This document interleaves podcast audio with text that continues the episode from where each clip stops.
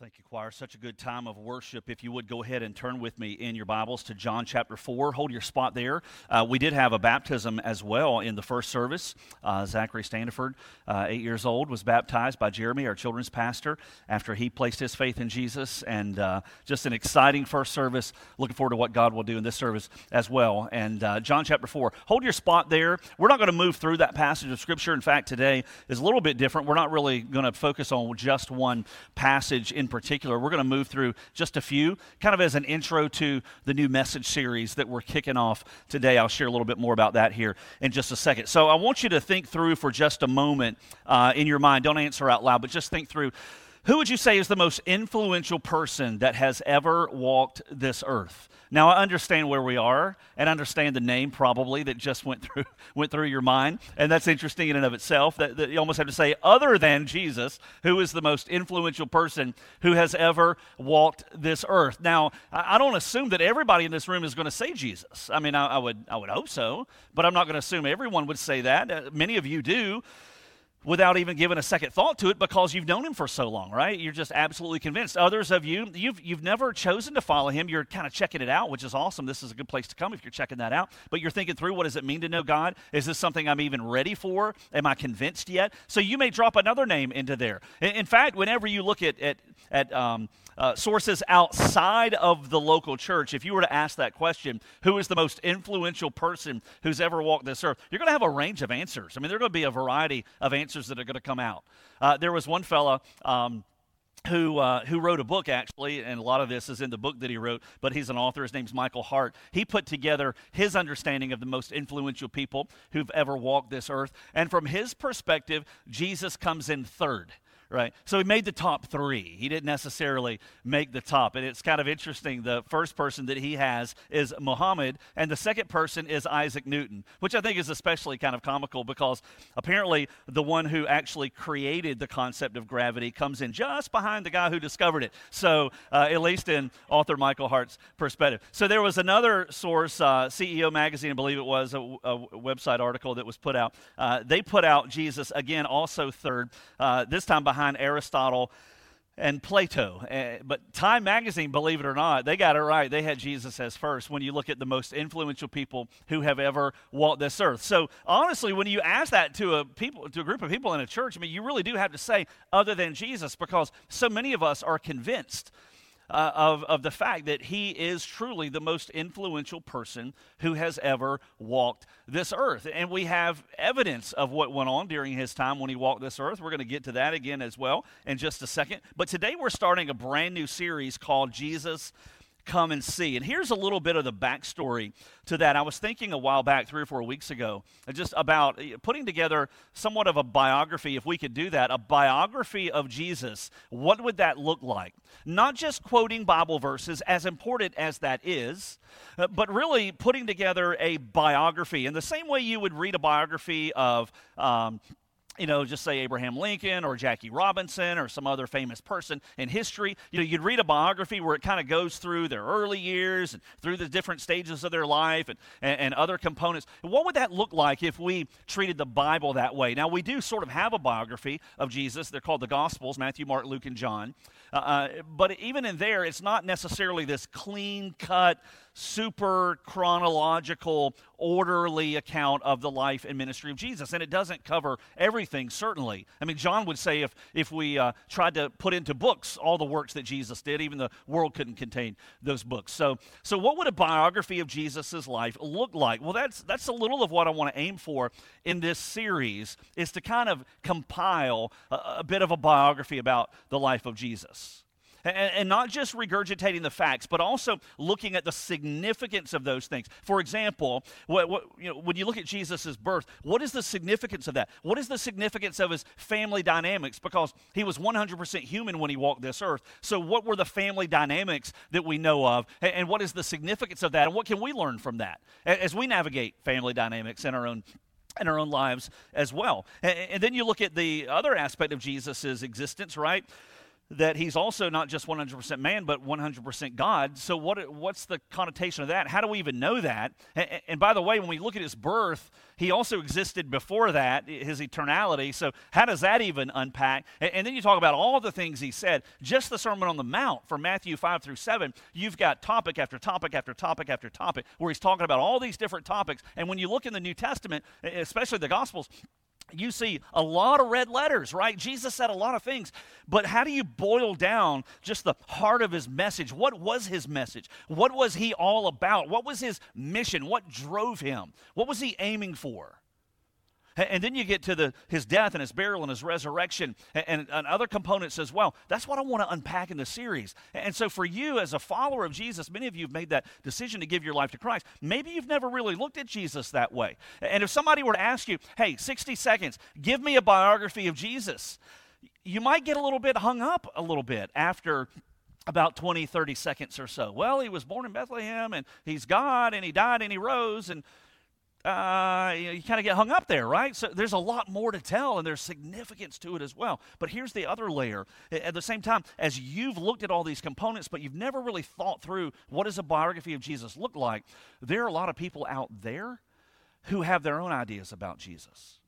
And they formulated their own opinions about Jesus. And they've kind of put together in their mind a little bit of an idea of who Jesus is. And it might not necessarily add up with what we know about him from the pages of Scripture. So, just a simple sermon message series that I think is going to take us all the way up to the holidays called Jesus Come and See. So, I want you to take a look at John chapter 4 here. Here's where we get this this title john chapter 4 the context of this it, and i won't go into a lot of detail but it's jesus in a conversation with a person we call the woman at the well. We don't know her name. Everyone just calls her the woman at the well right? And so we read about her true encounter with jesus in john chapter 4 she was a woman with a past. She was a woman with past unfulfillment in her life. She looked a lot of different places to find fulfillment. There was always this missing piece in her life that she couldn't quite find. And then finally she meets jesus she meets jesus and she realizes that he is the long awaited Messiah, and everything changes for her. And look at what it says here in John chapter 4. Look down in verse 28. It says, So the woman, she had come to the well with a water jug, right, to draw water, the woman at the well. So the woman left her water pot and she went into the city and she said to the men, Come, see a man who told me all the things that I've done. This is not the Christ, is it? And they went out of the city and were coming to him. It was this simple little invitation. She said, Come and see. I have met a man who has changed everything for me. He, uh, everything just sort of makes sense now after this conversation with him. I think this could maybe be the long awaited Messiah, the Christ. And she extends this invitation to the people in that city. Why don't you just come and see? Come and see for yourselves. Don't, don't rely on what I've told you. Come and see for yourselves. So they did. They came and they saw and they heard Jesus. And that city was radically changed. Many of them became followers of Jesus that day based on her testimony, but not on her testimony alone. It was because they came and they saw. And that's what I'm going to invite you to do this series is to come and see. And I hope you'll come, and I hope you'll come consistently. And I hope you'll invite people to come, especially if you have that coworker, if you have that family member, if you have that neighbor, that friend, and, and maybe they're not quite where you are right now. They haven't given their lives to Christ. In fact, maybe they're a little bit antagonistic to a degree. Uh, uh maybe they've got questions you can't answer, uh, uh, but their idea of who Jesus is just really either misses the target or it falls short. Invite them. Invite them to just come and see. And what we're going to talk about is an understanding, trying to put together in, in, in a very clear way, not fixing the Gospels, they don't need to be fixed, but trying to just pull out what will help us to form somewhat of a biography of Jesus, the significance of his life, and the difference that he made and that he makes in the life that yields to him as Lord. There are a lot of competing ideas about Jesus specifically. For many in the culture, they misrepresent him, right? Many voices in the culture malign him. Many voices in the culture misquote him. Many in the culture will try to distance him, marginalize him, dismiss him, and then even outright reject him. More books have been written probably about Jesus than any other person, any other topic on the face of this earth, more than likely. I read one, one quote that said 100,000 biographies in English alone written about Jesus. Right? He, he is literally, and this is a principle that you can kind of begin with, he is literally the most influential person on the face of the earth who has ever walked this earth. It's Jesus. Books that have been written, not all of which have been glowing reports or accurate reports of him. I maybe remember a book that was written years ago called The Da Vinci Code, later became a movie as well, Michael Brown. Just an absolute uh, maligning and, and misrepresenting and, and, just misinformation about who Jesus is that had very little to do with the pages of Scripture. I mean, it, it, it was just a wild success, and yet it was a completely a complete fabrication of that author's idea of who he thought Jesus was that misses the target that the Bible sets for us ultimately. Years ago, I remember when I was in college, I was a student at the University of Georgia, and there was a movie that came out called The Last Temptation of Christ. Many movies have been written about Jesus, some that are, that are pretty well done, some that are pretty accurate. The Passion of the Christ, probably the most well known TV series called The Chosen right now that a lot of people uh, uh, talk about specifically. Um, but there are a lot of movies that just completely miss the mark. And that movie, The Last Temptation of Christ, was just absolutely blasphemous. I mean, there were protests that came out as a result of that. Many other movies since then, we understand we can't place any emphasis on movies that come out that help us to understand who Jesus is. Though there are some that are good, the Jesus film, yet another one that came Crusade for Christ has put out decades and decades ago as a mission piece, but so much just miss the mark of who Jesus is. So, t- so-called scholars that try to, uh, um, again, marginalize Jesus, they say that uh, either he never existed or they say you can't even trust the Bible of anything they actually said. Uh, they try to uh, uh, just reimagine who Jesus may have been, and they call themselves scholars. You've, you've got lines of people that have various ideas about Jesus. And what we need is just to come and see him for who he is. How do we do that? Here's another principle you may want to jot down that the one trusted source, in fact, the only trusted source that's in existence. When we come to this person, Jesus, and try to figure out who he is, the one trusted source that tells us about Jesus is the Bible. It doesn't matter if there was a movie that was made and however many millions of dollars it may have made, made as a result. It doesn't matter how many books were written or how popular those books may have possibly been. The only trusted source when we think about the person of Jesus and when we try to put together uh, somewhat of a synopsis of his existence and his birth and his death and his resurrection and his mission and his message and his conversations and his relationships, all those things, we can only gain that from the Bible right? That's the only trusted source. Now, you can pull some stuff in from outside to a degree, but you can't trust it the way we trust the Bible. The only source that's going to be without error is going to be the pages of the Bible. That's going to be our guide as we move through this series specifically. There's a fellow named Philip Yancey who, uh, who, who has written a book, somewhat of a biography about Jesus from a Christian perspective. But there's a quote that I came across from Philip Yancey uh, in, in the Bible that, or in the book that's titled The Jesus I Never Knew. And I want you to read this quote along with me. Again, this is his perspective, but I think for the most part it's pretty accurate. And he summarizes a little bit of who Jesus is. Uh, do we have that quote we can bring up on the screen, I believe? So this is what it says He says, The more I studied Jesus, the more difficult it became to pigeonhole him. He said little about the Roman occupation. By the way, that was the political firestorm of its day, the Roman occupation of the land of Israel. he said little about the Roman occupation, the main topic of conversation among his countrymen, and yet he took up a whip to drive petty profiteers from the Jewish temple. He urged obedience to the Mosaic law, while acquiring the reputation as a lawbreaker. Remember, his, his enemies called him a lawbreaker. He could be stabbed by sympathy for a stranger, yet turn on his best friend with the flinty rebuke Get behind me, Satan.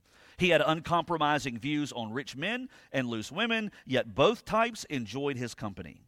Two words that one could never think of applying to the Jesus of the Gospels boring and predictable.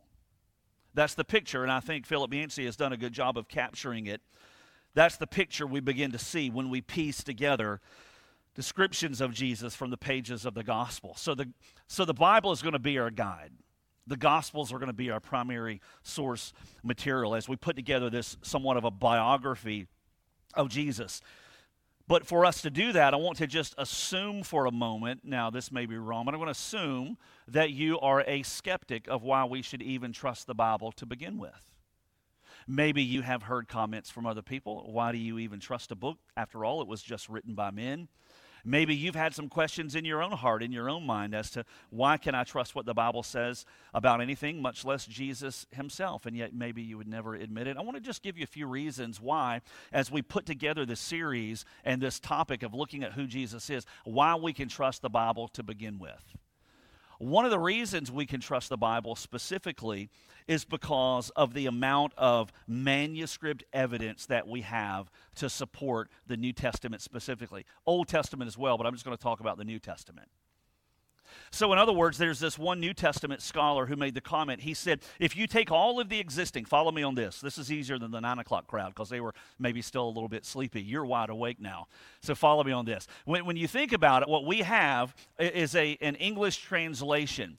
Uh, it, it's not what Deepak Chopra would have said, the New Age so called guru, right? Where he said we have various iterations of the Bible. That's not the way this works. We have a translation of the Bible directly from the Greek for the New Testament, from the Hebrew for the Old Testament. So it's not a copy of a copy of a copy of a copy. It's directly from the original language in which it was written. What we do have, however, are copies of manuscripts. There are other ancient Greek documents that also have ancient Greek manuscripts. One New Testament scholar said, he said, if you take all of the existing ancient Greek manuscripts written of the variety of authors outside of the Bible and you put them together, it'll stack up about four feet high. He said, if you take all of the existing Greek manuscripts of the Gospels, right, of the New Testament even, if you take all of the existing manuscripts, the copies from the original Greek of the New Testament, it would stack up not four feet. He said it would stack up to be a mile high. There are over 5,800 New Testament manuscripts that are in existence. Now, these aren't modern day, these are ancient manuscripts, some as close as 125 to 150 years of the events that they describe. And so you would have Paul sit down and write 13 of the New Testament letters, at least 13. Some may say 14 if you, if, if, you believe he wrote Hebrews. So we don't have any of the existing letters that Paul wrote in his hand, right? But we have copies, ancient manuscript copies of what he wrote when you take the 5,800 New Testament manuscripts and you lay them all out and you look at them, they give us an undeniable, trustworthy uh, uh, document that we call the New Testament, right? More evidence. Nobody ever questions whether or not Shakespeare really wrote that play the way it's written. Nobody ever questions whether or not some of these uh, great minds of the past, right? Socrates, Plato, Aristotle. Nobody ever ever questions did they really say what everybody says they say? But for some reason, when it comes to the Bible, there are people standing in line that want to say, "Well, I don't know if we can trust what it says." even though there is more manuscript evidence than any other work in antiquity, far more, like four feet to a mile more that helps us to know that the Bible you hold in your lap that you just opened up 10 minutes ago is a word that we know exactly what it says, and we know that it says what was originally said because of the manuscript evidence. That's why we trust the Bible. Second reason we trust the Bible is because it says it's actually from God. It says that it's His Word. Throughout the New uh, Old Testament, the prophets treated it as God's Word. I'll just turn you to one passage of Scripture, 2 Timothy 3, verse 16 a passage some of you are real familiar with. This is just one place. There are so many others we could turn to where the Bible internally claims to be from God. 2 Timothy 3:16 All scripture is inspired by God and profitable for teaching, for reproof, for correction, for training in righteousness. It's inspired by God. The, the, the actual Greek wording there translates as being God-breathed. So the way the Bible treats itself is no less than God's Word. It doesn't treat it as just a document written by men, even though men did write it. It treats it as a document written by God because God wrote it. He inspired the men who wrote the pages of it that we read today. It, it testifies of itself that this is God's Word. It's not like any other book. It's not like reading Time Magazine, USA Today, or some New Testament or, or, or New York Times uh, uh, bestseller. It, it's unlike any other document that's ever been written, a, a, collection of 66 books that we put together 39 Old Testament, 27 New Testament that we call the Bible. It is unlike any other, and it claims internally to be written by God Himself. Another reason we trust it is because Jesus treated it like God's Word. Now, He would have had the Old Testament. But he treated the Old Testament like God's Word, and even some of the New Testament writers would treat parts of the New Testament like God's Word specifically. So when you look at these people, right, who, who wrote in the pages of Scripture, Jesus and his followers treated it as God's word. Listen to what Jesus says, John chapter 17, verse. Uh, verse 17. Listen to what Jesus says. He's praying to the Father. This is called the high priestly prayer. There's a lot of red here in John 17. Pretty much the whole entire chapter, except a little bit of verse 1, is all red. Jesus is praying to the Father before he would be arrested and crucified. Listen to what he prays. John 17, verse 17. He says to the Father, Sanctify them in the truth. Your word is truth. So, some of the reasons that we trust that the Bible is trustworthy when it tells us about Jesus is because the manuscript evidence helps us to see exactly what it said 2,000 years ago when the New Testament was written. The followers of Jesus treated it, treated God's word as from God. Jesus treated uh, God's word as from God. And, and the Bible itself says that it's specifically from God. Yet another reason that we trust it is because the writers of the New Testament, old as well, but we're focusing on the new right now, the writers of the New Testament died for what they believed. Many of them died for what they believed. Many of the early followers of Jesus died for what they believed. All 11 of the remaining disciples after Judas betrayed Jesus and stepped out of the picture, right? All 11 of the remaining disciples died martyrs' deaths. And I would include John in that because he died in exile uh, uh, against his will for his faith and, and, and uh, obedience to Jesus. They died for what they wrote. They, they, they never recanted. Eh, eh, they never took a step back and said, "Oh, you know what? I've never believed all that. I, you know, I'm done with this. Now that you got the now that you got the blade to my neck, you know, I, I'm going to go ahead and recant because I know none of this has been true." They didn't do that. They died. They took the sword. They took prison. They took death because what they wrote in the books that we read now today, 2,000 years later, that we can trust as trustworthy, they give evidence through their lives that what they wrote they believed in, all the way ultimately to martyrdom. In fact, even beyond that, many of the doubters of Jesus who initially were doubters ultimately would, would even write pages in Scripture. I mean, you look at James. James was a half brother of Jesus. We'll probably see this later in the series. There was a time in Jesus' ministry when his family thought he had just absolutely lost it. He had brothers and sisters. They thought he had just lost it to the point to where they would show up one day and say, oh, try to say, Jesus, why don't you just come with us? Okay, is getting a little out of hand. Why don't you just come with us?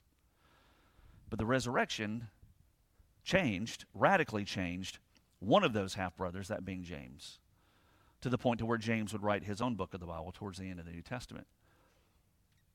You look at Paul. Again, Paul wrote 13, maybe 14 books of the New Testament. He was not always a staunch follower of Jesus. In fact, at one point, he was, he was an enemy of Christ. He was an enemy of the gospel.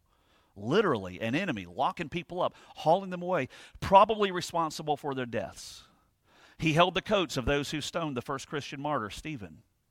And yet it would be Paul when he would, in a sense, in his own way, be invited to come and see when Jesus would appear to him, who would leave, he, he would leave all that he had held to and would become the greatest missionary of the gospel that he once railed against. Because he saw Jesus for who he was. In fact, you look at some of the other New Testament writers, yet another line of evidence of why we can trust that the Bible is true. You've got other New Testament writers who put testimony in there that was embarrassing, honestly. You know, that, to me, this is one of the greatest examples of why we know we can trust the Bible was because of the embarrassing testimony of some of those who wrote it. For example, you got Peter who wrote First Peter, Second Peter. Peter, who was a leader of the early church. Peter, who was responsible for preaching the message in Acts chapter two, where three thousand people got saved at one time, and the church went from about one twenty in Jerusalem to about three thousand globally, three thousand plus. Peter preached that message, right?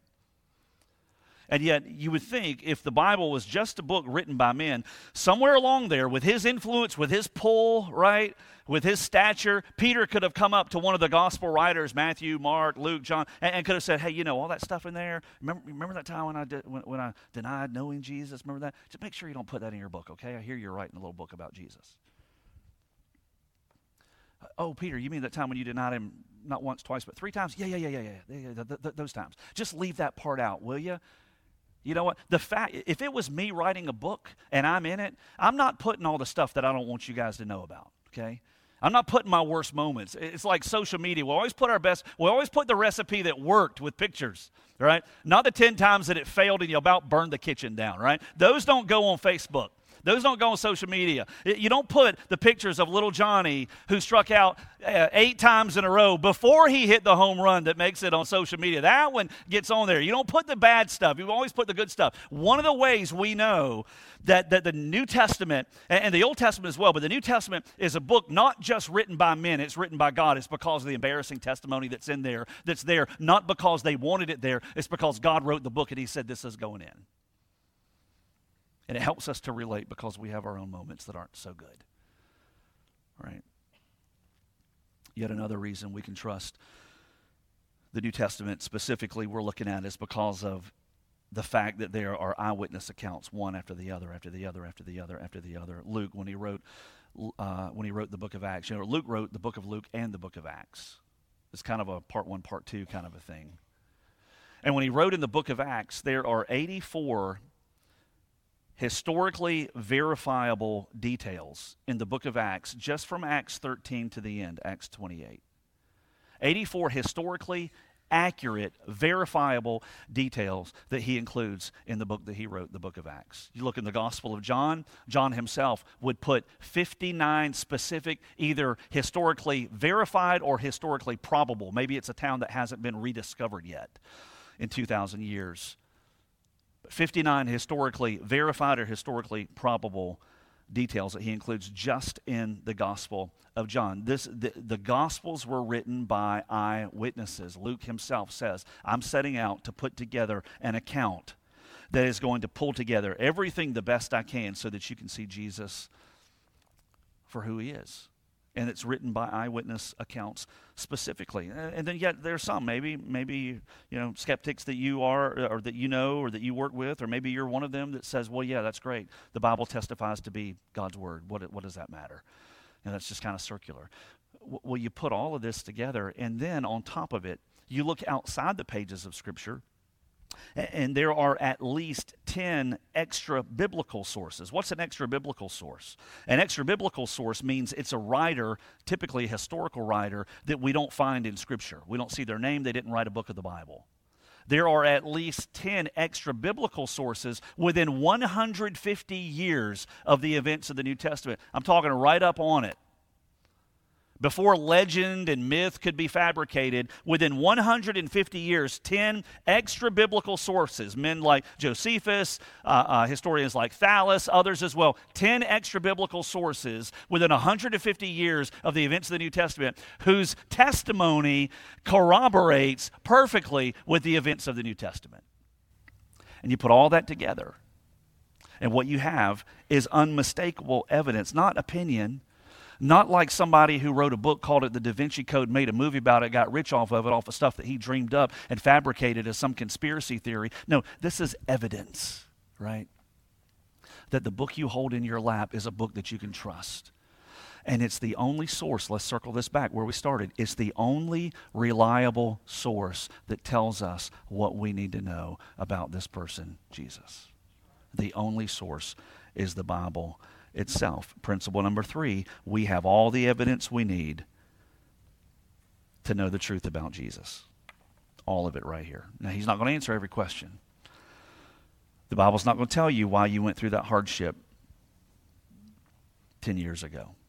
The Bible's not going to answer why you made some of the choices that you made back in the past. It's not going to answer why you've suffered the way that you have. It's not going to give you every single answer to every single question. But what it provides for us is everything we need to know regarding the truth about who Jesus is, so that when we formulate somewhat of a biography around his life from the pages of Scripture, not only can we trust it because it came from the Bible, but also we know that it's, there's significance to it that directs our next steps so that we can live in a way that he lived, so that we can walk in the manner that he walked, so that we can embody the, th- the qualities that he embodied when he walked this earth, and so that we can ultimately fulfill and even further the mission and the message that he ultimately died for and rose again to validate.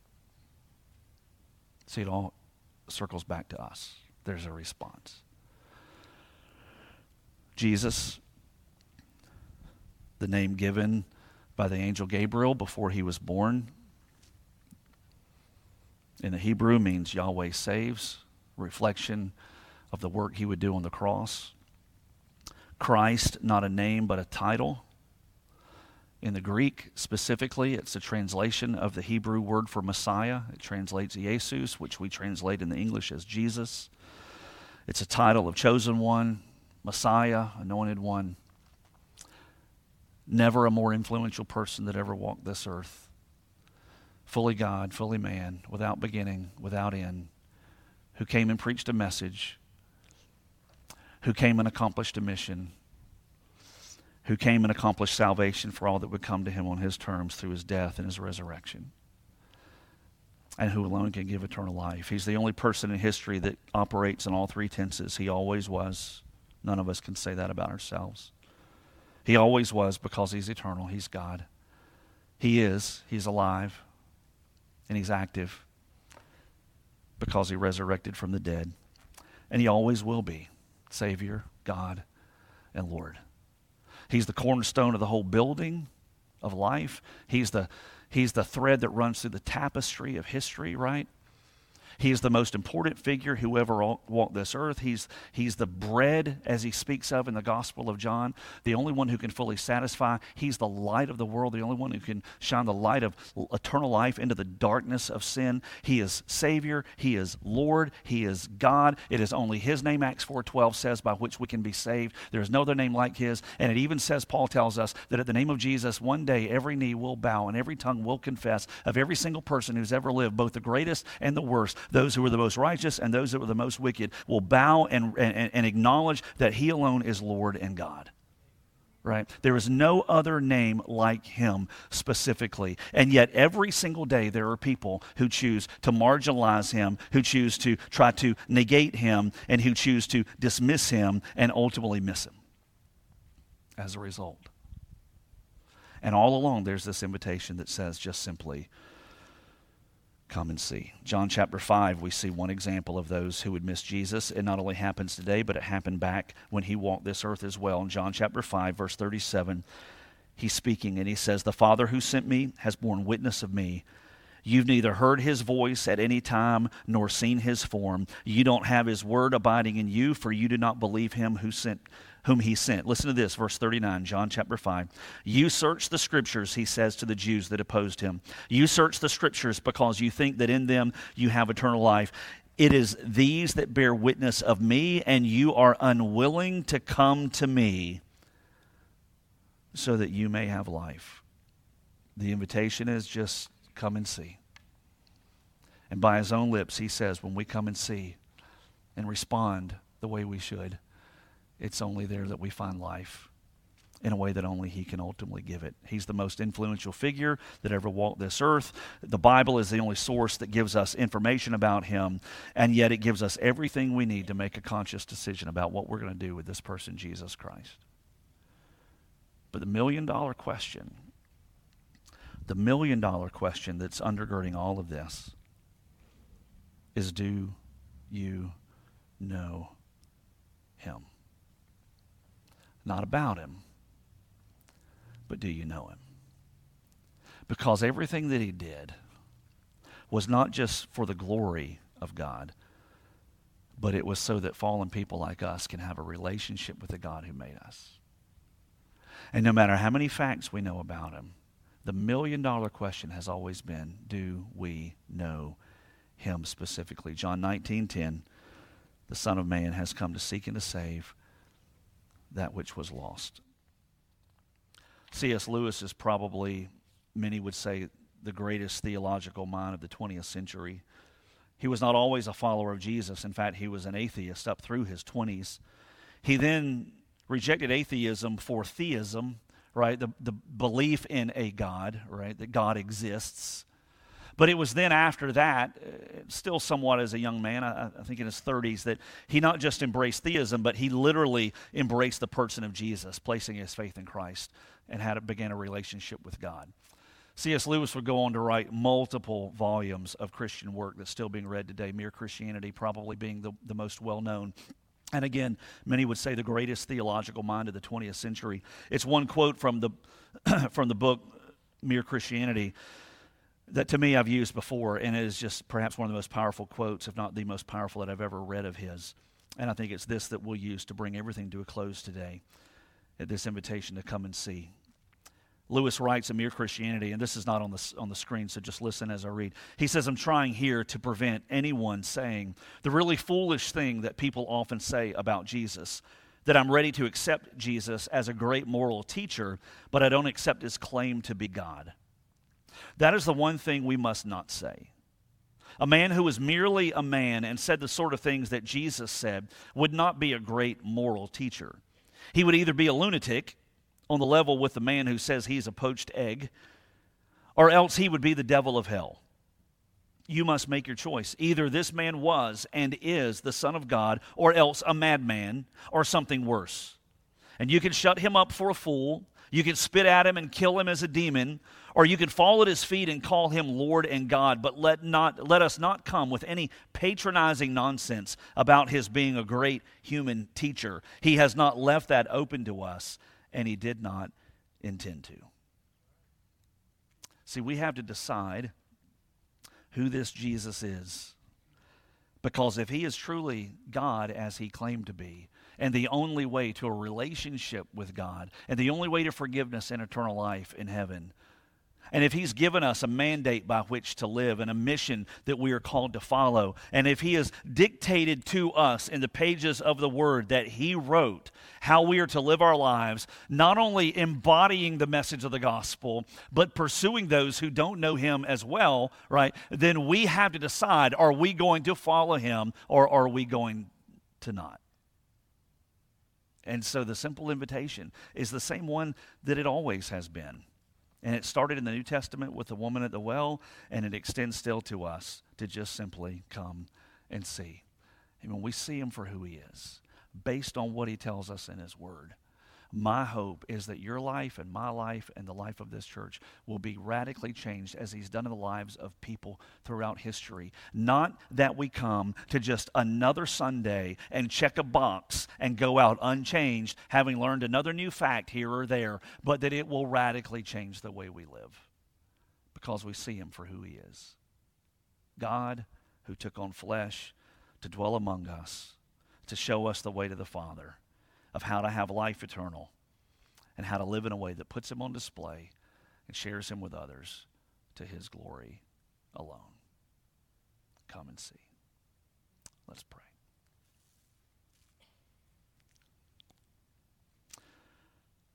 Lord, we thank you for your word that you've not only given, but that you've preserved.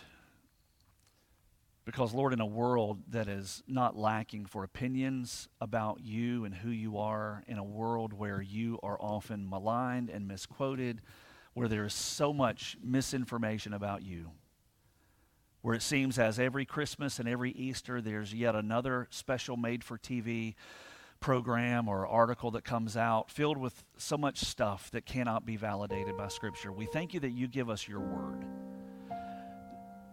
that is backed by evidence of why we can trust it, that tells us exactly who you are, Jesus.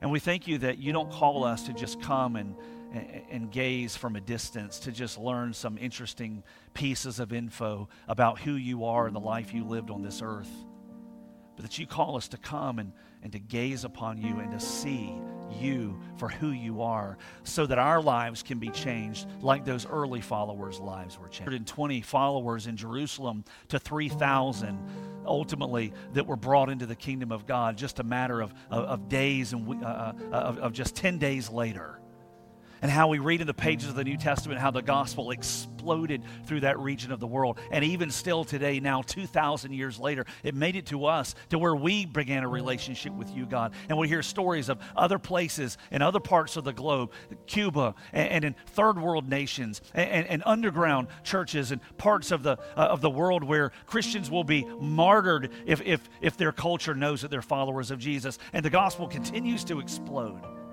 because your life was the most influential life that ever walked this earth. And yet, still today, you are alive and you are well and you are changing hearts of those who come to you in repentance and faith. And Lord, we get to be a part of that. We get to be a part of a group called the church that you describe as the body of Christ. Where we get to know you and we get to fellowship with you We have someone to turn to when our heart breaks because you love us and you hear us. We have someone to give us direction whenever the, the darkness seems to creep in. We, we, we have someone who, who hears our prayers and comforts our hearts and gives us peace and, and meets the needs of our lives because you're the good shepherd. When all is said and done, you've got a home waiting for us. But until then, God, we get the privilege of being able to live for you and to proclaim you together.